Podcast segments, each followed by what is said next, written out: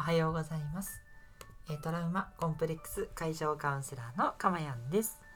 え今日もこの音声を聞いてくださって本当にありがとうございます心より御礼申し上げますえー、この音声を収録している日時は2022年1月28日金曜日の7時を過ぎたあたりとなっています。はい、ということでですね、えー、早くも1月ももう28日なんですね。なんかついこの間年始だったような 気がするんですけど、あっという間に1月が過ぎようとしていて、ねこうやって本当に日々が過ぎていくのが早く感じるなと いう感じです。皆さんはいかがお過ごしでしょうか？ね、あなたの日々はね、いかがな状況でございますでしょうか？ね、まあ、私はあのこのね音声配信が引き続きねこうしてできていて本当にありがたいなと思っていてですねもうこれがねあの何て言えばいいのかなあの私とこうあなたがこうつながってるそういうあの感覚があるんですよね。いろんなフィードバックもいただきますけどフィードバックをいただいていなくても、まあ、きっとねあのどこかであのこの音声をあの別の時間で聞いてたりもしかしたらあの私がね亡くなった後に聞いてくれる人もいるかもしれないみたいなそういうことをね願いながら毎日ね心を込めて放送をしているっていう状況なんですけど今日のテーマはもうまさにちょっとこういったことに、えー、つながるテーマでお話をしていきたいと思っています。はい、えー、この放送ではですね、えー、今私とあなたでこう今の幸せを一緒に感じるっていう幸せと、えー、この放送の内容がヒントになってあなたのね未来がもっともっと幸せになる、えその2つの目的で放送しております。短い時間ですのでどうぞゆっくりと聞いていただけたらとても嬉しいです。で今日のテーマなんですけど、えー、究極の幸せ共同体感覚ということでお話をしていきたいと思います。えー、共同体感覚知ってる人は知ってるかもしれないし知らない方は知らないかもしれないですね。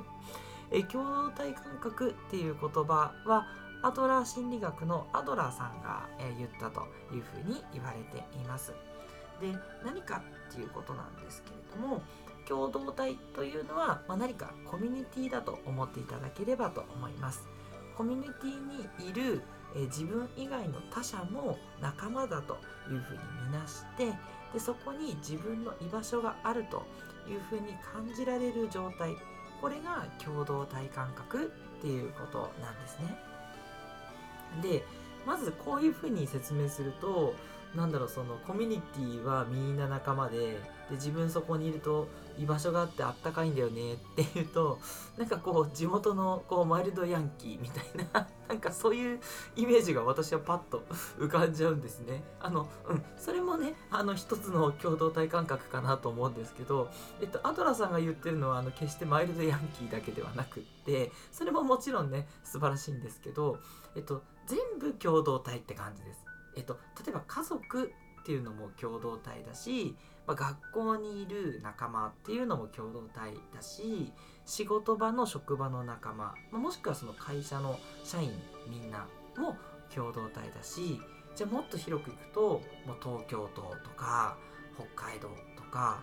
日本とか広がると世界地球宇宙という感じでね全てそれはコミュニティですと。どこまで行ってもコミュニティ。ででそのコミュニティの中にいるっていう感覚が、えー、一番、えー、なんだろう。幸せ。究極の幸せ。まあ究極の幸せって思ってるのは私の考えではあるんですけどでもねきっとアドラーさんもね言いたいかったことなんじゃないかなと勝手に想像しています。つまりですね世界とか、まあ、宇宙まで行ってもいいと思ってて結局全部つながっていてでそこに貢献することで所属できているっていう感覚が究極の幸せだっていうことなんですね。いやこれはですねえーとまあ、理論ではそうだろうって思ってもいやなかなかそんな感覚持てないよねと思いますし私もまだまだですだからこれ究極の幸せなんだと思うんですね。ねそこまでね広がっていっちゃうとねうーんなんか地球のためにいいことをしたけどこれ本当に幸せかなって思えるかしらってねきっとなると思うんですけどまあエコ団体に所属してる人とかってきっとそうなんでしょうね。地球にいいことをしたと思ったらそれが自分にとっての幸せって感じられるもうすごいレベルまでいってるんだろうなってきっと思うんです。でまずいろいろちょっとこれ伝えたいことあるのであの今日はある程度お話ししてまた次回にといきたいと思うんですけどあのまずお話ししたいことはじゃあその共同体感覚って本当なのかどうかっていうことなんですけどこれはあくまでも一つの考え方だと思ってください。何の考え方かというと本当に世界がつながって共同体と言えるかどうかという一つの考え方があります。それは全てのものが素粒子だったり、えー、と分子とかこうすごいミクロなレベルでいくとちっちゃい粒々でみんなできてるわけですよね。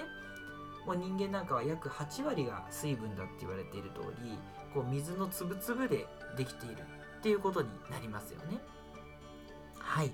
ていうことであの人間もその粒々でできています。で物も全部粒々でできてますよね。あの理科でやったと思うんですけど全部素粒子とかもうもっといくと本当にこうちっちゃいね玉がこう振動してそれがくっついてるっていうのが全てのものなので全てのものがあの理科で言うとそのちっちゃい粒々の集まりでそれが全部振動してるっていう状態なわけなんですね。でこれが物もそうだし人もそうだし植物も動物もそうだとすると全部が実は粒々の集合体なんですよ。ねこれなかなかねそうは言われてもイメージは難しいと思うんですけどでも理解はできますよね。だから全部のものがつながってるわけなんですよ。もしねジャンプしてたとしたらつながってないっていうかもしれないけどでもジャンプしててもそれって空気につながってるじゃないですか。で空気も要はえっ、ー、とえ空気ってあそうかだからいろんな粒々ですよね酸素だったり窒素だったりいろんなあの要素が粒々が空気を浮かんでるからね宙に浮かんでたらつながってないよっていうへりくつをもしおっしゃるとしても結局空気の粒々とつながってんじゃんっていう話になるから要は人間どこまで行ってもずっと物とつながってるんですよ。ねちょっとあのそう言われたらそうかもって思ってもらえたら十分です。なので結局地球とか宇宙とか全部つながってるんですよ。私とあなたもつながってるしもうどんな人とでもつながって。あとはその共同体だっていう感覚が持てるかどうかっていうそこの違いだけなんですよね。まあでもねこれ難しいですよね。そうは言ったってやっぱり普段って私とあなたは違うって意識してね私と上司は違う私と妻私と夫は違うというふうに過ごしてるじゃないですか。ね、だからねそこが、まあ、人間のなんだろうな本能というのが生まれながらなのかなって思っていて結局やっぱ違うってなっちゃってる。でもその違うっていうことがあるからそこからいろんなトラウマとかコンプレックスもあるしあなたと違うっていうことで比べたがったりしちゃうし、なんですけどでもねみんなみんなが世界で一つだけの花なわけじゃないですか。結局そこに行っちゃうんですけどね。いい曲だなっていつも思うわけですけど。世界に一つだけのみんな花なんですよね。それぞれが咲いててだけどみんな根っこではつながってると。いうふうに考えるとじゃあどうなるかっていうとそのみんながつながってる中でそれがみんながいいなって思うことに貢献していけばそれが回り回ってあなたも幸せになるっていうことなんですよね。はい。あここで、えー、猫目宝石さんから、えー、メッセージいただきました。ありがとうございます。メッセージおはようございます。先日はありがとうございました。ニコニコマーク。いえとんでもないです。こちらこそ聞いてくださって本当に嬉しいです。えひょっとしてレターをいただきましたか？違っていたら申し訳ございません。ということでいえ合っております。あの私の方からですねあのメッセージの方を送らせていただきました。本当にありがとうございました。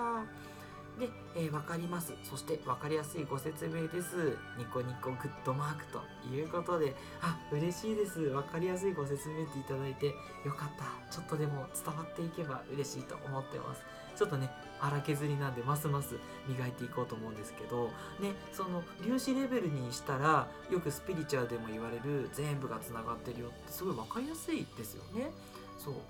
そうね思っていただきたいし。でさっきねあの私がそのそれぞれが、えっと、粒子ででかつ振動してるって言ったじゃないですか。でこの振動してるところにあなたがいい気持ちで心地よくいたりねあのいい感情で接するとその波動にいいエネルギーが乗せられると。まあ、ここはちょっとねあの本当にそうかなと思うかもしれないんですけど、まあ、そうだとしてくださいそうするといい、えー、波動が乗ったその波動が相手にそこを及ぼしてそれがね、えー、ウィンウィンウィンってさらに動いていい影響を及ぼしていくってことなんですね。だから私が電波を通じてですけどあのあなたにこういい気を送っているつもりですそれがあなたがそのいい気を受け取っていいなって思って共感してくれたらこれを聞いてくださってるしそのことによってあなたがより良い状態になればやっぱりあなたにも幸せをお伝えできてるつまり私は貢献できているっていうことになるわけですね。でもしここで私が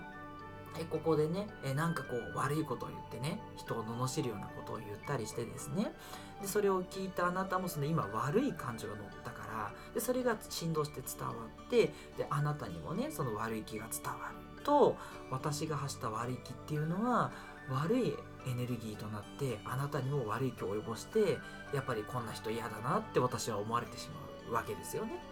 うんまあ、その罵ることもね、なんか、まあ、お互いにね、嫌な人に対して、本当あの人ムカつくよね、みたいなこと言って、それ、そういう悪い気だったら、もしかしたらその悪い気がね、その人もね、伝わって、いや、本当そうよねっ、つって、2人の間ではプラスになるかもしれないけど、でも、そのやっぱり悪いことを言ってるわけなので、結局その悪い気って、やっぱり周りの人は、やっぱちょっと不快にしたりとか、なんかこう何かを伝わってね、その本人に届いちゃって、あの直接その言ったことは届かねえにしてもなんかそういうことがなんか悪い影響を及ぼす。そのその気であなたが過ごしてると他にねなんかやる時にちょっとイラついちゃったりとかね。そう。だから結局悪い気を出しちゃうとそうやって悪いあの結果が戻ってくるっていうことになるんですね。